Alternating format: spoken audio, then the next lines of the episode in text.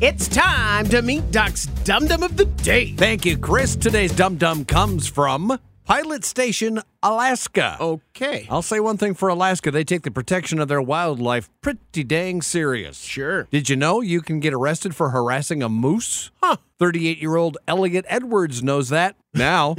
he was cited for using a motor vehicle to harass, herd, drive, or molest game. Okay. Here's how that happened. the Alaska Department of Public Safety says Elliot the Moose Maniac, my words, not theirs, sure. used a red Honda four wheeler to chase a calf moose along the iced over Yukon River. Quote, the moose attempted to get to safety multiple times, but was unable because of high riverbanks. Oh. The four wheeler continued to chase the moose until it slipped on the ice. The moose, not the four wheeler. Sure. The question is, how'd they find out? How did they know Elliot Edwards got his jollies by terrorizing the majestic Alaskan moose? I know how. How, Chris? He posted it. They got a tip from a concerned citizen after Elliot posted the video of his crime against nature on Facebook. Ah, boy. Let me tell you something. I've seen the video. That poor little moose was running for his life.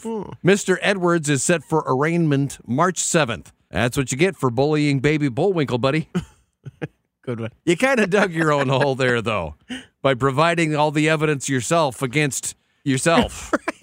Sorry, Elliot. Case closed. Moose out front should have told you. you are Doc's dum dum of the day.